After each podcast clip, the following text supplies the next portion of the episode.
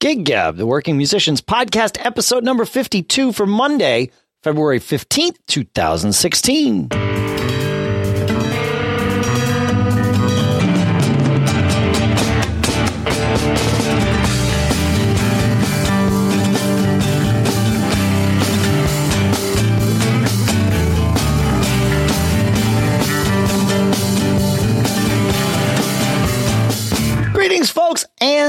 Welcome to Gig Gab, the Working Musicians Podcast at giggabpodcast.com here in Durham, New Hampshire, where it's currently snowing, but it'll probably change to rain soon. I'm Dave Hamilton. And here in Los Gatos, where it's ridiculously lovely and warm, it's Paul Kent. That's It was awesome. almost it was almost 80 today. That's that's outstanding. That's really warm for you even this time of year, right? Although I guess you get that occasionally this time of year, right? It's usually it's still winter. It can be cold. It's usually wet, except for the last couple of years. This is this is like spring fever weather. Like we were just out of dinner and walking around in short sleeve shirts, and and it's you know the middle of February. It is it's crazy. We had the great rains that helped us a little bit with the drought, you know, which was good, and, and it felt like winter for a while. But now we're kind of back to this unseasonably weird stuff. Makes you want to play outside. That's what it makes you want to do. I yeah, I love playing outside in that weather. I don't love playing outside in the weather that I have here, but, thankfully, no one else wants to be outside uh, to watch music, so it, it all it all sort of works out. Yeah, yeah, it's good. Dude, 52. This is our fifth, a year of Gig Gab.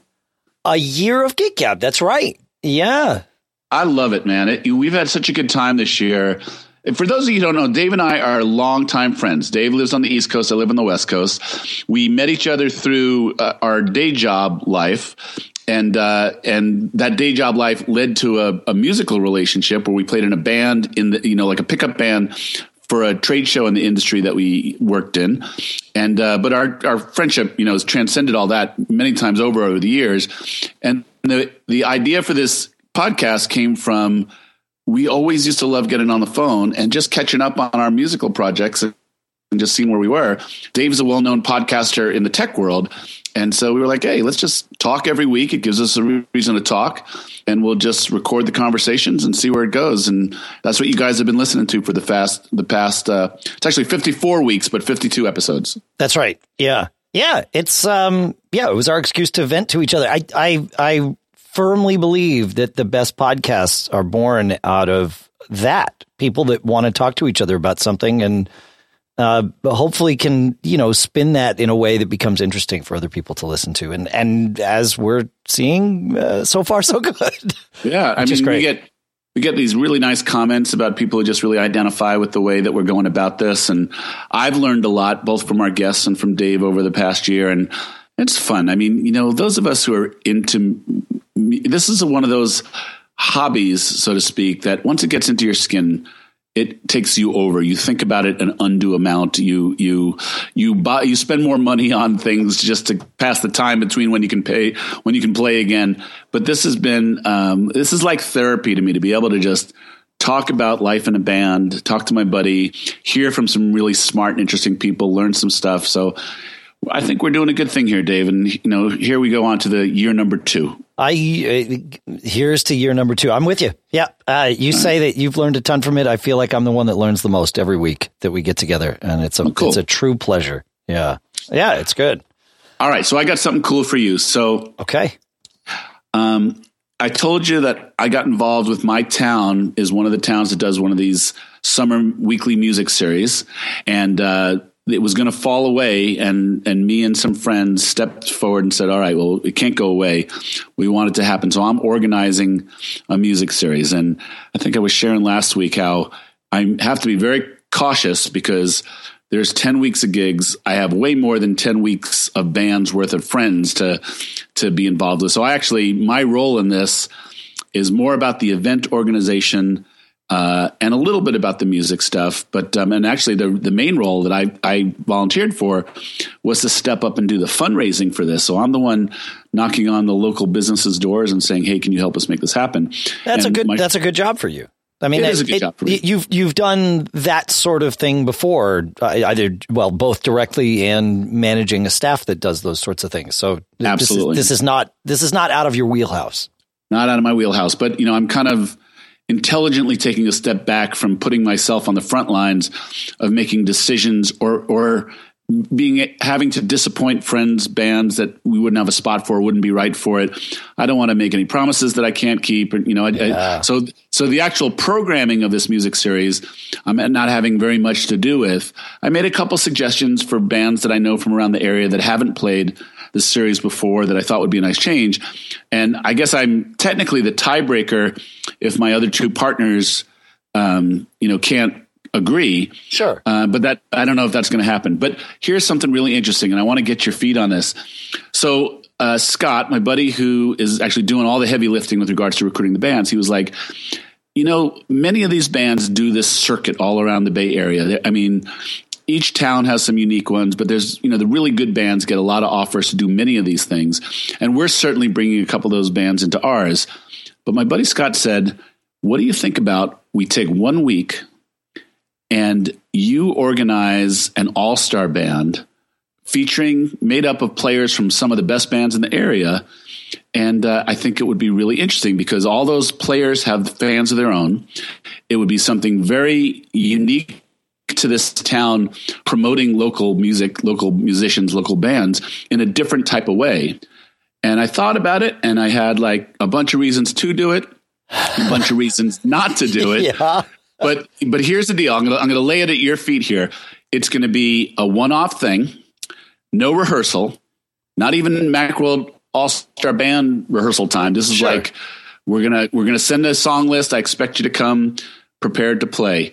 Um, there'll be a couple of house rockers in it. Steve Siakotos, my buddy who's been on the show, is going to be on it. Um, Mary Ellen's, you know, she's a great singer. So, so I, I envision it being kind of a house band type of thing and mostly bringing singers from many other great local bands to come through and they'll get their one or two songs but the band will will you know be more or less stable. I might have like two drummers and the guys will switch off you know different songs, two bass players. I think there's gonna be four or five guitar players. All right, sorry, I'm um, going to stop you right here because you're telling me too much. All right, right. I mean, so I, I, I, I realize you and I say, Dave, I want to do a pickup band. The, the constraints are no rehearsal. Right. But other than that, it's a blank. It's a blank slate. What would you do? Yeah. So my, and I already know a little bit, which is why I stopped you because I didn't want to know. I didn't want to learn more because now, now my ideas are, are going to go counter to potentially to what you've already set in motion, and that. But that's fine, right? Um, I would, I, I grok the concept of essentially pulling in a known rhythm section, right? But my feeling, knowing that you're the one organizing it, is that that should not be the House Rockers rhythm section only because then it's like this is it really an all star band or is it Paul organized the House Rockers to welcome these various guests, right? So, so that just just from kind of an outside perspective, mm-hmm. I'm either a fan of music in the Bay Area or I'm a musician in the Bay Area. It would be cool if you grabbed a bass player and a drummer from another band. And maybe you still have the option of doing this, right? You know, for some of the tunes, like swapping people out or like you said. I, right. I think I think that would be a good thing.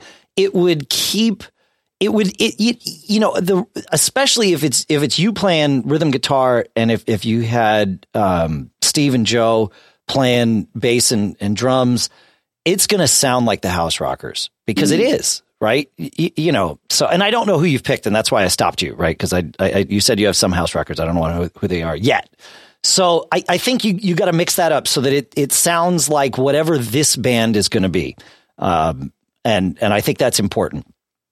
I like the idea of bringing in other you, you know uh, singers and stuff, and and maybe you know if you've got a, a great lead player from another band that you can pull in uh, to you know to to fill that in. Maybe a keys player from another band that you could fill in, a horn player from another band, you know, and, and rotate those people in. Your set list. Um, I, I, I assume you're going to let the singers choose their own t- their own tunes, but they've got to be tunes that people can learn without a rehearsal. Is that yeah yeah okay? That's how I would do it. Um, yeah. You know, yeah. I mean, and you alluded to this. You and I have walked this path before, but but it was you who paved it, certainly for the All Star Band, right? I mean, you you pulled together the first incarnation of that. You were the band leader uh, for several years uh, straight, until you finally forced others to take that, which, was, which was good, right? And I, I mean, I can see the same thing happening here, which is why I feel like it shouldn't be just this core of the House Rockers. Because if thing, this thing happens next year, great, you organize it again. Then if it happens a third year, yeah, you know what? Maybe let Steve Siakotos, you, you know, pick the the musicians and organize it because you're not going to want that headache every year. You, you know, frankly, right. I mean, we we know listen, folks, as someone who's been walked this path with Paul, know that he's not going to want that hat every year. Uh, you're going to need to twist his arm in about five years to take it again. So, uh, you know, so I, I, I, I, think that's good. The um, the no rehearsal thing, I get it, right? But um, you need to make sure you somehow it, you still need to be entertaining right? You, you, want this to be, I would want this to be different than an open mic night with a house band. I, mm. I hmm. you know, I, I think you need to put some thought into flowing the evening together. And I, you know, I feel like, and I'm no fan of rehearsal. Don't get me wrong. I, I, when you first said no rehearsal, I was all giddy. I'm like, oh, that's good. I like that. well, because there's some danger to it, right? And that's fun. And and oh, you know, you're figuring out how to play together, and it becomes this success story of the night because everybody will make it happen, and then you get to the end, and it's like, woo. But uh, you know, you you either need to have a rehearsal or you really need to be thoughtful about building the set list and communicating to everyone how important it is that this flow and not just be this stutter step of an evening that's, you know, like kind of the thing that everybody looks back on and says, yeah, that was interesting, but every other night was way better this summer. You know, you don't, yeah. especially your first year of doing this, you don't want this thing, especially that one of you organized to be to feel like it was just thrown together because I know it's not going to be. I mean, here we are talking about it already. It's not going to be thrown together. You want to make sure that that there's that, that it that it comes off as as and you've got enough time. You can have a rehearsal. Come on, it'd be good. Um, well, so here's the thing. There's a couple things. One is with the right people, no rehearsal is a cool thing if you're picking people who you trust to yep. do their homework, and uh, it's actually kind of thrilling, you know, to oh, gotta, know. you know, it, you feel vibrantly creative to just get on stage and do it. Listen, that's why I got all giddy about it, right? I mean, I'm that I'm that guy. I, not to toot my own horn, but I'm the you know, I, and there's other players like me. I'm not the only one in the world, but I'm the one that likes to show up and just play, yeah. and and it's on the spot. And but you need people like me that will get the fact that yes, this is without a rehearsal, but the only people that should be aware of that are the people on stage. And we're the ones yeah. excited about it. And now the goal is to make it seem like we play together all the time. So yeah. those are the well, people you need you. with you.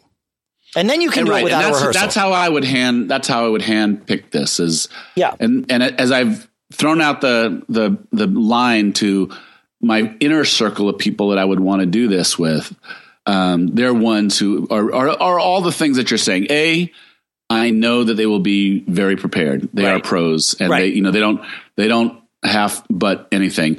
And the second thing is they get a show. This is not uh, just all about the novelty. This is not all about the can we pull it off or look how clever we are for pulling it off. They would get you know this is what you do. You show up and you go from one song into the beat of the next song or, or you know, you follow the leader, whatever that means. And yep. so I feel pretty confident that both of these things can happen. And literally with the number of people and how busy everybody's summer gets, um, they, I don't, I truly don't think a rehearsal is, is feasible. Yeah. No, I, mean, I, I know, understand. Pretty that. much everybody's playing every Thursday through Sunday, almost all summer long. You know, could you do it in the beginning of the week? Eh, maybe, but uh, I think if you pick the right people, and that that is actually you're you're you're answering the question that I ask is like, you know, uh, and I've asked the the people I've thrown the line out to like. There's a lot of people I know who are great players, but are there people in that circle of great players that'll say yes and not do the necessary work in advance? Well, there's probably a ton of them because, and I've, and you know, we've both worked with them where they're great players and they're so confident in their abilities that they that they'll think, well, I'll just I'll make it through the gig. I, heck, I've been there, I've done that, you know, yeah. and it can work, but it, but again, you need the player that that even if they're going to do that, hits the stage knowing the again, you know, the, this thing that's a, the novelty of it really needs to be sort of the, secret message amongst us on stage. Like, look what we just did. Sure. We pulled it off, and nobody knew. You know, I'll give you an example. I got some feedback about one guy. He's one of my favorite players in the area. I'm not going to say what instrument he's on or sure. anything like that, but but um, uh, the feedback I got was great player, but really is one of those guys who has a real hard time if things go off chart. You know, if things go left, and that's another set of skills, right? So totally, there's the guys who can show up there's the guys who, if you tell them learn the symphony, they will know every note when they come into you, and they're pros of that vein. But you also need, like the guys in my mind, are the ones who are know how to listen, know how to um, uh, how to bail you out of a trouble right. spot, right? And that's a different set of skills. I mean, there, there are guys who their perception of professionalism has to do with ultra preparation. Yes, but there's there's a subset of those guys who have a really hard time if things go off script. I'm surprised that that that that is a a possible you know personality type of a pro, but I hear it over and over and over. Oh again. no, it, it it's it's it's very well. They get to be pros by rehearsing and perfecting, and then going out and delivering, right? Yeah. And and and there's, I mean, listen, it, it works as long as they get to control the box but th- you don't want them in this box, and that's okay. But like you said, you want to know that going in. Yeah. yeah. And most people, I, I would say, I'm, I, you know, of the people that I know that are like that, uh, at least half of them know that they're like that, right? And would say no to something like this, like, no, that, that's not my thing. Okay, mm. great, awesome. You, you know, the the problem is, you know, the people that don't know that they don't want to admit that they're like that. That's a problem. So it's two things. It's in the selection yeah. of the players and the selection of the songs. Yeah. Yeah. Pretty simple. Well, yeah. I mean, it's a simple formula that you need the right people to execute. And then it can really be a blast. Yeah. And you got to make sure that, you know, there's eh, because there's always weird things that happen between musicians, right? You know, especially in in the same circles. You got to make sure that you're not putting two of the wrong people together without without mm-hmm. at least being aware of it because you know somebody slept with somebody's girlfriend at some point in time. And, you, know what I mean? There's always those. It's like, oh, seriously? you know, you're like, oh, okay, guys, let's go. You know, but you, that's you just you you want to avoid that if you can. For sure. Yeah. Well, I'm actually getting excited about the prospect of it. I mean, I got enough good feedback. Yeah. Enough, you know, like one guy said he would cancel a standing gig. It sounds like such a good time. And it's a, it's the type of thing I like to do. I mean, I, it, I told you I, I organize a holiday get together, you know, where I just say, if you're a musician, just come and hang out. And I, I like being around bands. I like being around musicians. I like the dynamics that happen. I can't host every musician I know at this type of thing, but you know, it's a nice way for bands who might not get a slot in this weekly concert series to get some exposure and some participation if they want it. Yeah. Um, and so I, I and I assume you you're going to be the host of this thing, right? I mean, in terms of managing the flow on stage, you're going to be the band leader. In other words, I'll be the band leader. Yeah, that, that's good. And so you'll have the opportunity to make sure you you know you recognize everybody, and and you know that's that's absolutely that's Tim from the the Who's He What's It's, and that's you know Bobby from this band. And yeah, absolutely. And yeah. that's a large part of what this is about is yeah. is sharing with the listening community you know, you may not have heard of this band, and these are great people who are out there working hard to entertain you every night and exposing the audience to new musicians and exposing, ex, exposing the musicians to new audiences. So, if I can pull it off, I'll be pretty proud of it. It's a, it was an interesting idea. I started out, you know, 40 60 against and today I'm probably 70 34 uh, and uh, it's trending towards I think it would be a fun project to do. I think Not it's a good idea. No, I, I, think you should definitely do it. I mean, uh, there's you know there's some pitfalls, potential pitfalls, and you, you know any gig, even a gig where you're playing with a band that you've played with for whatever 10 or 15 years. There's yeah. always potential pitfalls and you're going to run into something you don't predict and that's fine. Like, you know, like we're saying, you just need to make sure you pick the musicians that can just roll with it. And it's like, all right, cool. We'll have a good time. Look, those Let's monitors go. on that st- side of the stage don't work. They're not going to work. And you know what? It's time to play. let's go. And we've had this conversation on the show several times, but I will put it out there to the audience. If you guys can recommend songs that would constitute the rock and roll fake book, um, I would love to get some feedback as to what are good songs, you know, for a rock and roll. Basically, it's not a jam session because it's not like we're trying to open these things up. But what what are the taking care of business, Sweet Home Alabama, you know, give me three steps. Help me fill out that list of potential songs that would be a fun thing to bring to the project like this. That would be, yeah, yeah, yeah, yeah. I mean, you know, and and you did it just there, starting with what we used to do in the All Star Band with the right. Macworld stuff, because it's just easy, you know. And it sounds like, uh, you know, you're going to have um, all sort of top level players, so you might be able to have a stretch tune or two.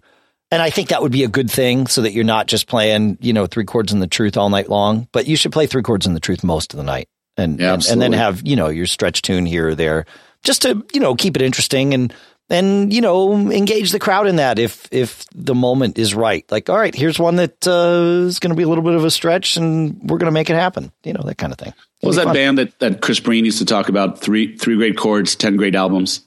Yeah. Yeah. That's right. Yeah. Yeah. There's a lot of bands right? I mean it's it's how it goes. And that's a good thing all right. Well, I'll report back as, as this is going on. The other thing I wanted to share very briefly, I told you about this. Um, Steve organized a Beatles tribute night for the for the anniversary of the Beatles on Ed Sullivan. Sixteen acts. The evening went fantastic. I mean, it was run great. I mean, you know, we had a friend of ours who did stage management and got the bands on and off, and uh, it was really a Beatles fest. I mean, some wonderful interpretations, some very true interpretations. Steve actually played with two buddies of his. They did all of side two of Abbey Road. Wow. It was yeah, it was really remarkable. Um, but there was just some really, really, really fun interpretations, performances, you know, Beatles love. I got to give my tip my hat to my buddy Steve because it was so important to him yep. to do this kind of like honoring his heroes. And uh, it was a really, really fun night. And I bring this up mostly to say, you know, how we were talking about last week or the week ago about how it's good to get out and do these acoustic gigs. So this was an all acoustic Beatles night. Oh, okay we almost broke the venue. There were so many people there. I mean, people loved it. It was a Tuesday night, and um, these kind of themed things, bringing together multiple personalities from your musical community. If you want to make your local club owner love you, consider bringing one of these to you know organizing one of these for your for your local club because there seems to be a great appetite for them, at least here in Northern California uh, they're great appetite for the concept of them, and the musicians just loved it.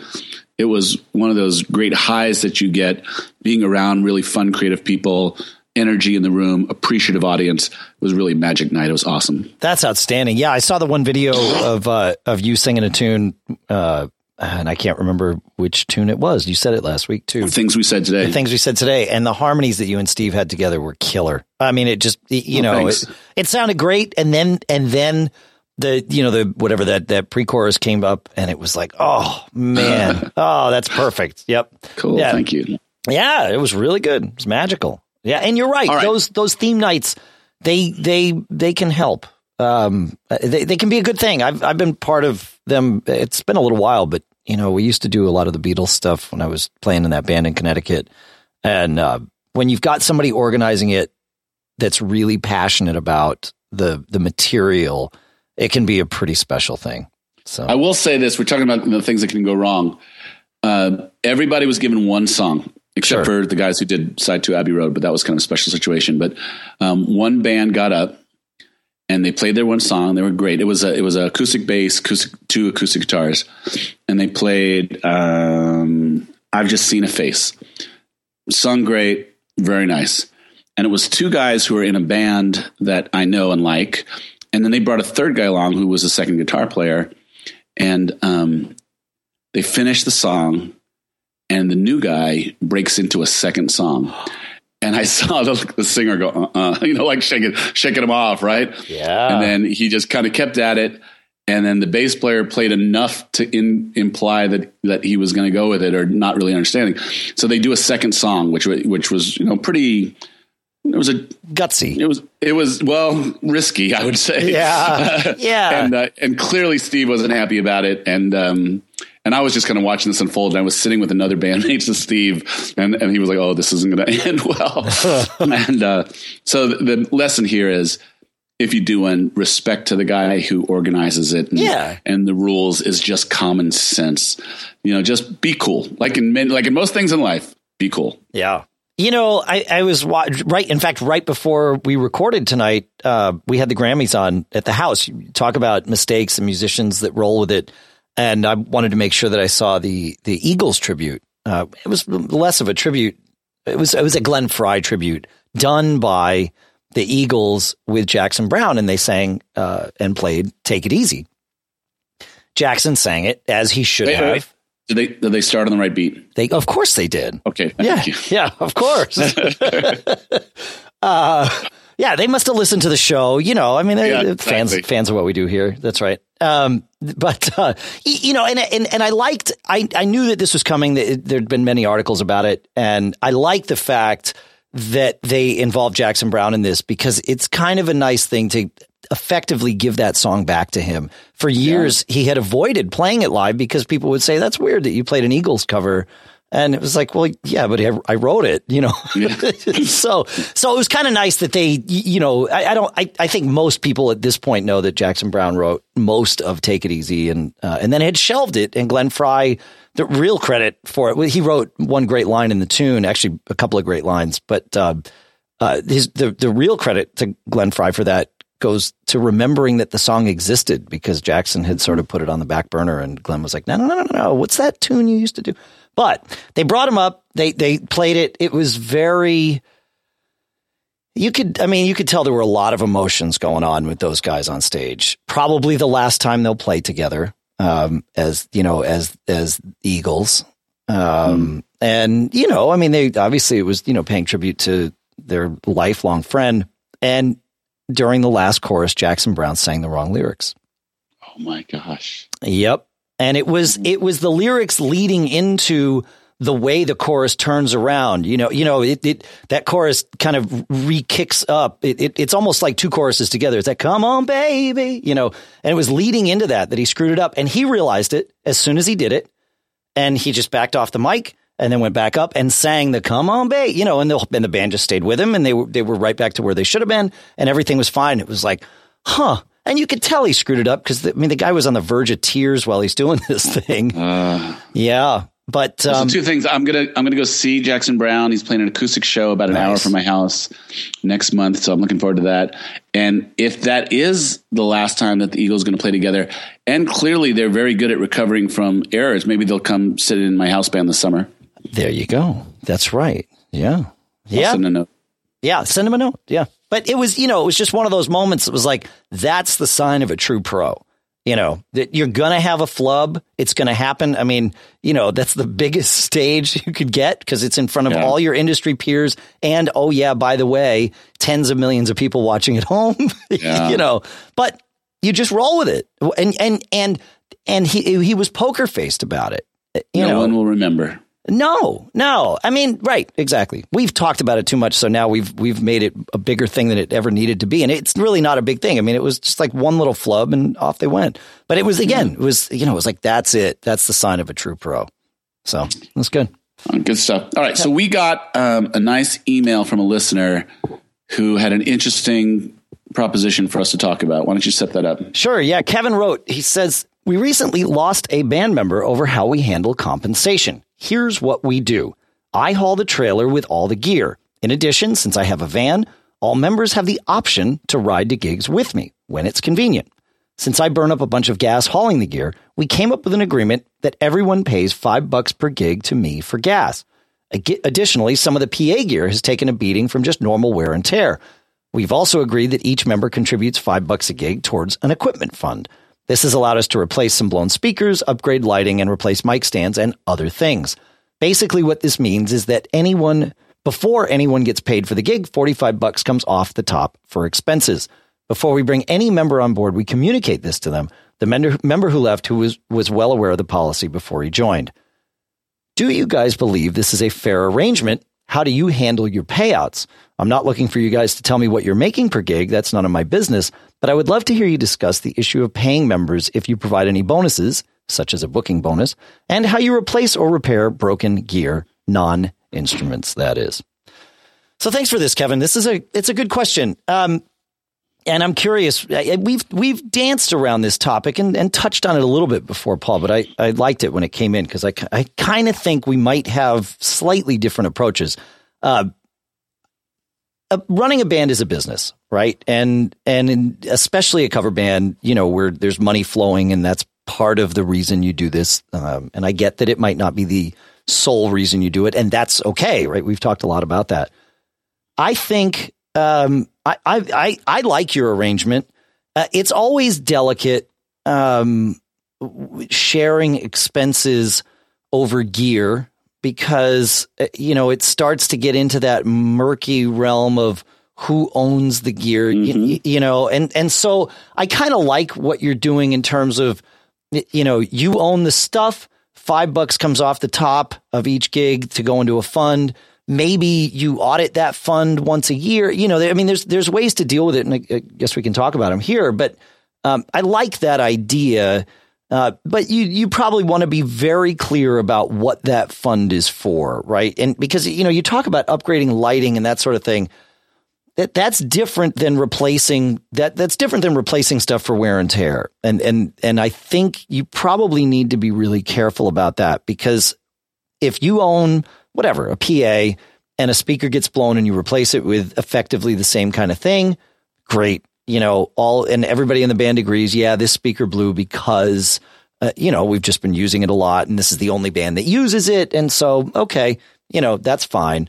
But if you're going to say, well, you know, these speakers are fine, but we've got some extra money in the in the fund and now I want to buy more gear, that start it's like okay whose gear is that now because they're already paying you to to lug it you mm-hmm. know and that's fine too um, so I think I think you just need to you know drawing some lines about what that money can and can't be spent for, and if you want to upgrade stuff, okay, well, is it going to be yours? Yeah, then that should come out of your pocket. And maybe if you're going to upgrade because a speaker blew, well, the band contributes what it would have cost to replace that speaker, what would have been reasonably uh, contributed, and then and then you take that and you know upgrade from there. So, um, as far as that stuff goes, that that's kind of how I feel about it. How do you? What What are your thoughts, Paul?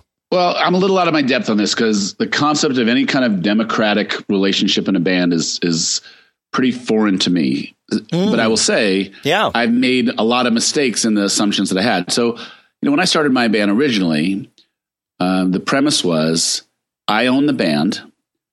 I uh, will pay for, you know, I'll, I'll take care of the financial needs of the band. You'll get your your your fees for playing the gig. Um, and largely the fees are divided up e- evenly. Okay. Um, uh, but I own the gear, right? And I and I put my money in, you know, into that. And you know, I don't charge my band for the gear. Um, I let Bill use the gear if he wants to go out, and, and you know, this is one of the ways that it kind of helps balance things out. Bill does a lot of gigs for me. Bill's my sound guy who does a lot of gigs for me, but he basically has this this store of of gear that he can go out and you know if someone asks him to do sound that he can make some money off of it. Mm. It doesn't happen often, but you know it's a thing without paying you but, any rent on the gear. Yeah, um, it, it, it, it, it moves a little bit. Some sure. usually I get a little bit for the gear, but you know he has it, so he can say I can. You know, I'm a one stop shop. Right. So, um, but the concept of of a band owned stuff, I mean, immediately what happens when you leave the band? I mean, you know, you you're you're contributing your money to the stuff, you know, for the band to own stuff. What if you're fired from the band? Yeah. Um, you know, so the, the I, I'm not much used to this conversation in terms of democratic approach to these things. I mean, obviously, where you started, good communication, clear expectations. That's the that's the foundation you have to build on. Whatever your deal is, write it down, you know, make sure people see it, you know, send it to new band members who join in an email or, or something like that. But it, you, it needs well, to be non-ambiguous. I think you need a contract. Clear. I mean, it, well, I, you know, be. I mean, it, it, and it, you know, con- the word contract comes with some baggage, but it all, you know, a contract is a, a meeting of the minds, right? I, I've always said that the best thing to do is to decide what it is you all agree on and then write it down and then look at it and say, is that what we said we agreed? Yes. There, there's your contract, right? That's the, that's the spirit of putting together a contract. And so, you know, you, you need that. But part of what you need to put in there is, you know, like a prenup, you got to put in how the divorce is going to be handled. Yeah. It doesn't mean that, you know, the band's going to fall apart, but you just have to accept that something in someone's life might happen that causes them to leave the band. Now, that something might be the other members of the band firing them, but it also might be them deciding to move because, you know, they got a different day job or they got married or, you know, anything, right? There's all these things that, oh, it'll never happen to me, but it might happen, you know, and that's the thing. And, and that's why when you have business partnerships, you do the same thing. And this is a business partnership, right? So if you're going to have band owned gear, and and you you're dancing very close to that, you know, with with what you're saying here, then you've got to have something to address that. Um, and, I would, you know, I would I, caution this: the concept of being overly litigious in a, in a relationship like a pickup band or you know a, a weekend warrior band. I mean, I think if you join, you know, the Black Crowes you know, there's there's sure. a very clear set of of agreements that happen.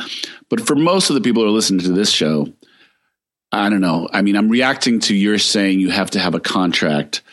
Well, when and, I say contract, I mean you need to have a clear, mutually clear understanding of what's going on. But Kevin made some points about like, you know, I lugged the gear and here's the you know value of doing that and and that to me, uh, boy, that's that's hard because you know, a often musicians don't have a lot of money, and um, you know, it's kind of an at will relationship.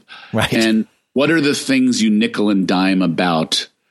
And what are the things you, you are contractual about? And once you go down that path, what else is there? Right. Yeah. I live farther than you. And so I want to be a, you know, or that gig is further from me than it is from you. Right. Right. Yeah. So, so this gets, it, it can enter a dicey, and that's why for me, to I I don't add much to this conversation only because uh, hi Joe, you know, the gig pays a hundred bucks, be there at, at, six o'clock. Right. And, you know, if you want to play in the house rockers, the assumption, and I, I will tell you this, we, we had a, a band meeting, uh, about a year ago and, um, we had to come up with a pay and distance scale. Any gig 50 miles from San Jose pays X. Any gig 51 to 100 miles from San Jose pays wide. Most of the guys live in San Jose, okay, or around San Jose. Any gig over, you know, that any gig over over 200 miles, you got to ask me if I'll take it, right? You know, that, sure. that type of thing. Sure. So you know, it, it's more like creating a structure of agreement. But uh, I did. I kind of like you know, you know when you said you use the word contract. I get that you didn't mean like a formal like sign this, and you're just saying let's let's agree. I'm just saying relative to the email that we got in it, it's really difficult if you're going to count the pennies and pinch the pennies. Yeah. You know, eh, and maybe it's not difficult if you got a band full of guys who get it and are are on on board. In in bands, communication is a really interesting thing. A lot of guys don't speak their minds or their hearts until it's too late. A lot of some guys dominate the conversation and sell their ideas, you know, to a greater degree and what you're getting is other people kind of tacitly going along, but is it really what they want? So, all right, uh, so I, I, have some I have some some anecdotal stuff to share because I've played in bands that have dealt with money in very very different ways. Um, it, in college, I was in a band called Go Figure uh, that was an original band for the most part. We'd play some covers here or there, but we were an original band. We recorded our own tunes, um, and and we actually did pretty well it, it, all all things said and done, we had some nice college airplay, and you know, played some. Actually, the biggest gigs I've played in my life. I'm trying to think about this.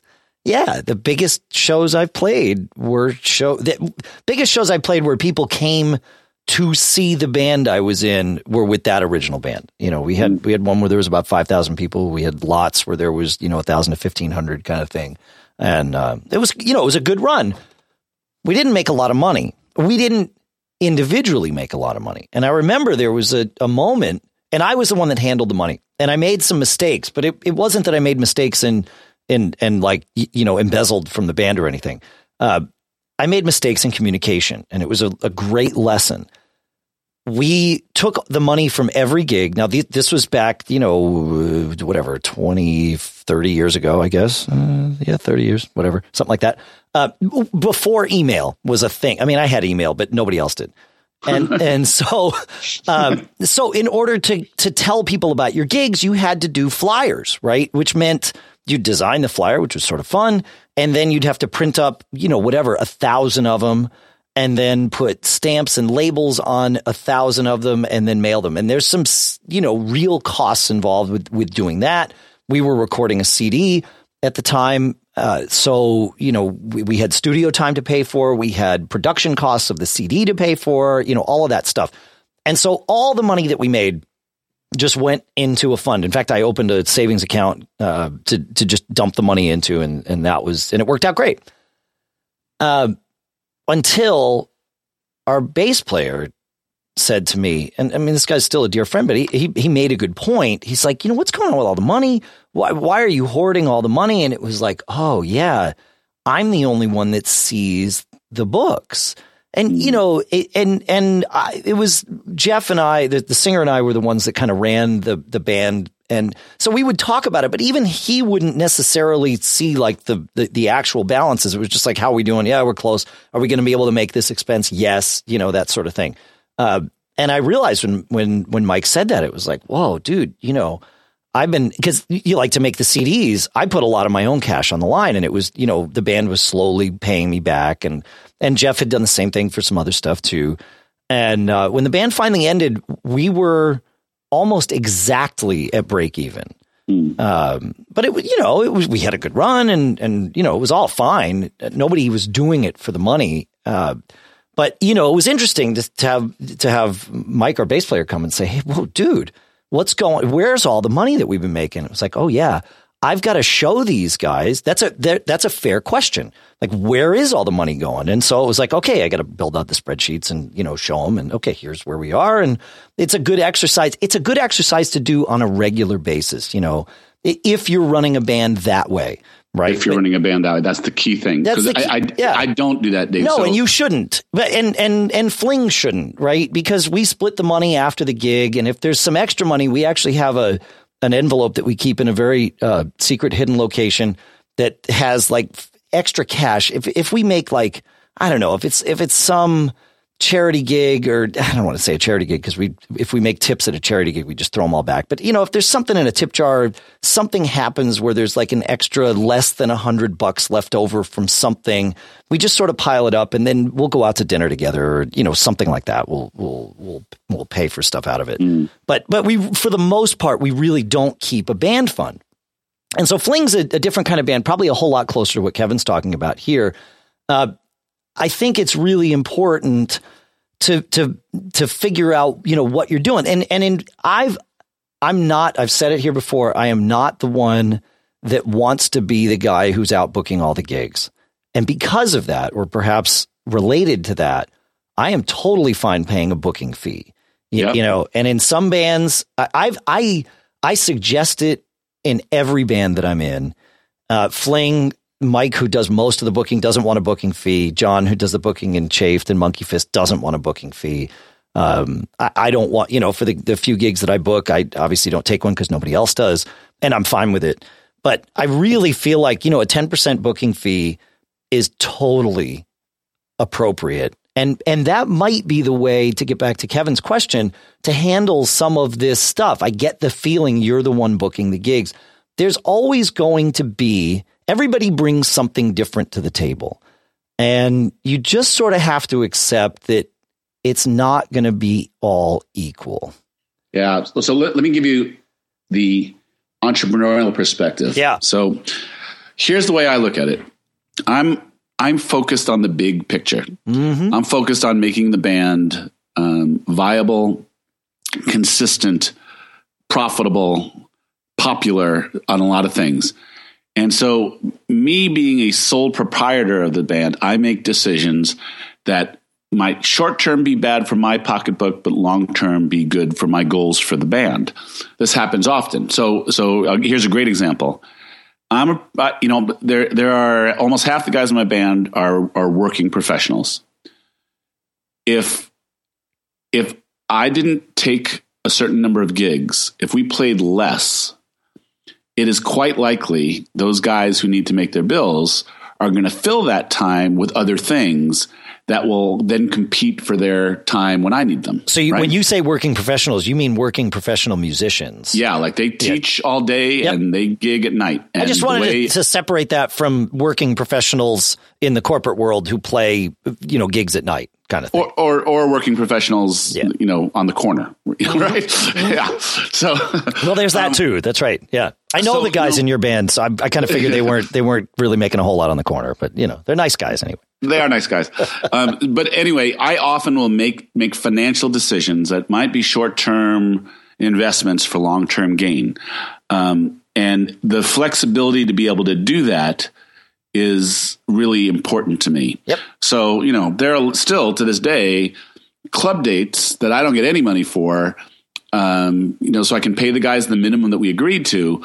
But in the end, I have a working band. Now, if we get some really good, you know, paying corporate gig, I might even myself up. I might not. Yep. But um, you know, I think. Uh, but I the guys have, are still getting at least their minimum for whatever that gig is, based on the discussions you've all had. Right. And you know, usually usually it's a, it's actually an equal split. You know, I need to recover my costs for, you know, our website and, you know, any advertising expenses every once in a while. Sure. But it's it's uh it gets to be that thing. It, uh again, if you have a band and you want to share the details of the numbers of your band, some guys will understand it, some guys won't understand it. That's it, the that's the key right there. And that was, you know, sort of the lesson I learned when Mike asked that question and go figure. It was like, oh, not everybody. In fact, most people don't look at this the way I, you know, if I was in go figure, but not a, a, you know, in control of the money, I would have, I would understand that, oh yeah, there's all this stuff happening and, and, you know, there's money being shifted around to make it all happen and it's going to come out in the wash. And if there's extra, well, we'll, you know, that'll, that'll be distributed. And if not, it won't. But not everybody thinks that way. Most people don't think that way. Right. Yeah. And that's okay. It, but it was, yeah, I was young, whatever. I was 20. These are good business lessons to learn. They are good business lessons. And I would say this, whether it's a leader or, or the guy who's running the money part of a band, which in Kevin's, you know, it seems like the leadership of the band is a shared democratic thing but the costs and the managing that type part of the money is a different thing. I, will go back to what you said. Over communicating is the most important thing, yeah. and um, you know, you you can't take on the responsibility that guys may ask questions, may not not ask questions, but you know, like like I think will become the motto of Gig Gab. Be cool is where it starts. Don't assume anything. Give everyone in your band the benefit of the doubt of you know of over communication and uh, you know uh, that's how you avoid financial strife. Is yeah. like be, bend over backwards when it comes to money. Assume nothing. Always demonstrate you want what's best for the whole group. And you know, transparency. If that's if you've promised transparency, deliver transparency. Right. Right. If you you know whatever your deal is, stick to your deal. You know, really, really really, really clearly. And I, I, guess that that's the best way I can, I can, from my vantage point, answer Kevin's question is that, you, you know, in your band, you may have guys who are numbers guys, may have guys who are not numbers guys. You may have guys who pay attention when you tell them we're going to spend $5 on this. And you may have guys who don't pay attention. Right. There's all sorts tell, of personal. Tell them you can't anyway. own that. Tell right. them exactly over, over deliver. Yep. I, you know, there was one, one part about the gear, uh, you know, you mentioned in your band you own for the it sounds like all the year it, yep. that's that doesn't belong to individual musicians. Um, in Fling, we n- again, it's not equal. Uh, and it would never be equal. And there's no way. And this is actually true in Chafed too. Uh, but each guy owns, but not each guy. There's so there's sound gear and there's lighting gear, right? Uh, to just sort of lump everything in that in Fling is owned split between Russ and I. Uh, and it's owned in Chafed, it's owned split essentially between Johnny and I. Uh, but I own the pieces that I own. And Russ owns the pieces that he owns, and John owns the pieces that he owns. And we all own a little bit more than we might need in any one time because John could do a gig without me and he would have enough for monitors and that sort of thing. And I, you know, I could do a gig without Russ and I, I, you know, actually probably just ask Russ to borrow some of his lights and that would be fine.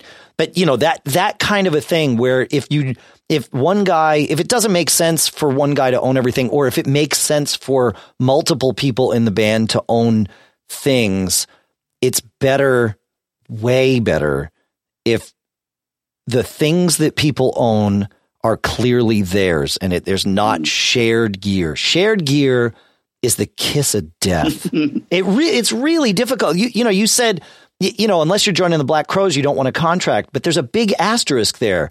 Unless there's shared gear, in which case it doesn't matter if you're the Black Crowes or the nobodies. You got to have a, a, I mean, you got to be really, really clear. And that's where you need your prenup and your, you know, here's how the divorce works and all of that because it's really messy. You got a guy that's going to leave and you've got, you know, whatever, five grand worth of gear. Okay. Well, where's his grand go? Uh, you know, he's in on this. What happens to that? You got to figure that out before the decision comes. So it's just easier if you don't have to figure it out and that's where you know if it if it makes sense you know that you've got a couple of guys in the band and you're, you're this is always going to be the case. There, there's going to be people in the band that are more solvent than the others or just that over time have collected more stuff. Maybe everybody's solvent or everybody's not solvent but somebody has stuff. It's like okay great we'll use it. And, and actually that's true. And, in fling you know burke's got a snake that he's had for years and it works great. And so we use that for the gigs. And you know everybody kind of brings their own stuff and together we assemble that which we need for uh, to to make a show happen, and well, it works. Let, yeah, let's call this um, Gig Gab's first law of metaphysics. you know, like over communicate, be a good dude, and um, don't assume anything. Yeah, yeah, that's it. This is fun one, man. Good stuff. Yeah, great stuff. Yeah, thanks and for the question. start Kevin. year two, huh? And we start year two. Yeah, was it? I mean, are we actually in year two? Where um, I'm, I'm gonna I'm gonna take a moment of everyone's time and and take a look back through the uh, through the archives here and see if I can find when we published the very first one. I should know this, but uh, but off the top of my head, I don't. So, Gig Gab 12 was on April 26th, so I feel like we're close.